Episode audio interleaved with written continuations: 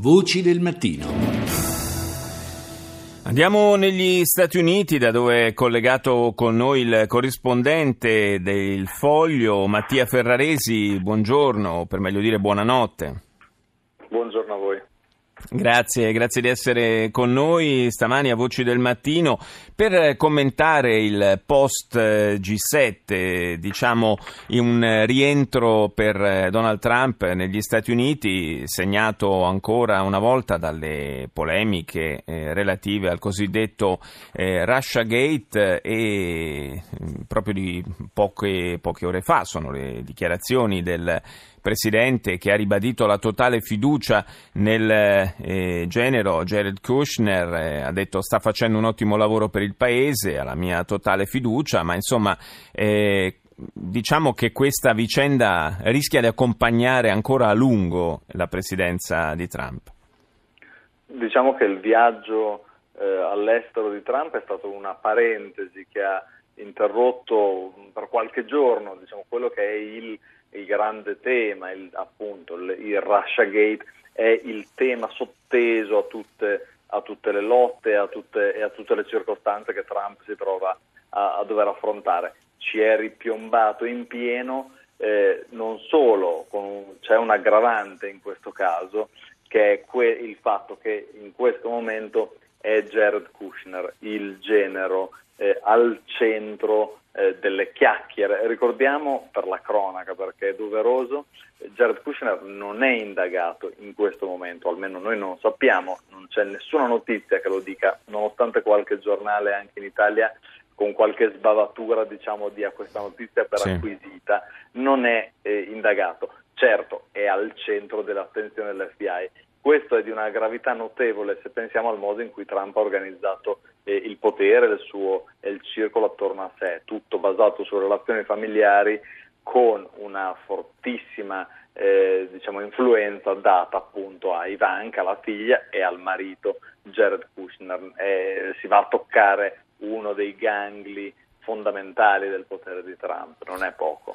Si dice che eh, i rapporti familiari siano in qualche modo al centro anche del eh, braccio di ferro all'interno dello staff eh, presidenziale, dello staff della Casa Bianca per quanto riguarda le decisioni da prendere sull'uscita presunta, probabile dal eh, trattato di Parigi sul clima. Mm, si dice sempre che ci sia eh, una contrapposizione da questo punto di vista fra lo stratega eh, di Trump, Steve Bannon, e la figlia Ivanka. Sicuramente esiste questa contrapposizione, non c'è dubbio. Ivanka certamente è il motivo per cui l'America, nonostante si sia già pronunciata Trump ha già fatto un ordine esecutivo eh, annullando sostanzialmente tante delle riforme fatte da Obama eh, sul, sul, clima, eh, però non è uscito immediatamente dall'accordo di Parigi, avrebbe già potuto farlo, certamente Ivanka ha avuto un ruolo in questo.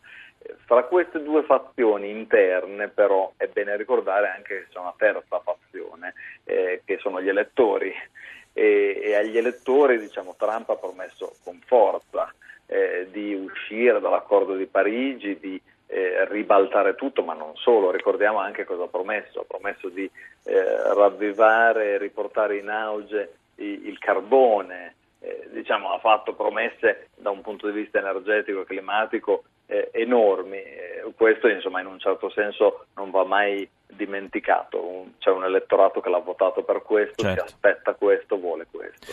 E al suo rientro da Taormina, eh, Trump ha definito un grande successo per l'America il G7, e, onestamente almeno visto dall'Europa questo grande successo un po' eh, sfugge, se poi insomma diamo anche eh, ascoltiamo anche le parole che ha pronunciato ieri la Merkel a questo proposito.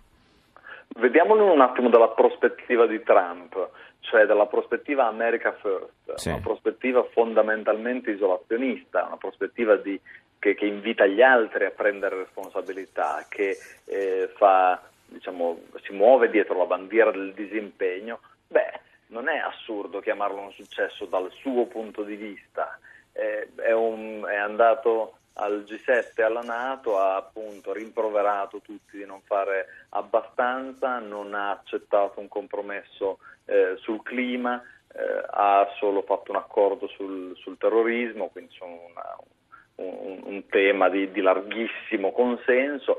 E come dice Merkel noi non ci fidiamo più de, dell'America, ma da un certo punto di vista, nella prospettiva America First di Trump, eh, niente di più naturale. Si prende, L'Europa si prende le sue responsabilità invece di eh, affidarsi a un, un, mondo organizzato secondo un principio fondamentalmente a trazione americana.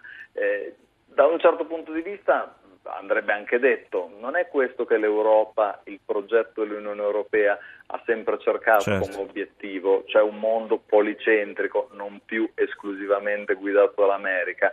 Eh, è un tema interessante. Io non credo che l'elettore di Trump lo, lo, lo percepisca come, come, una grande sconfitta il, il, la, la, missione estera, soprattutto il rapporto con l'Europa, anzi, certamente no. Che, che, che si, si, si, senta ringalluttita e anzi abbia portato a casa l'obiettivo, quello di dire prendetevi le vostre responsabilità. Grazie, grazie a Mattia Ferraresi, corrispondente dagli Stati Uniti per il Foglio, per essere stato con noi.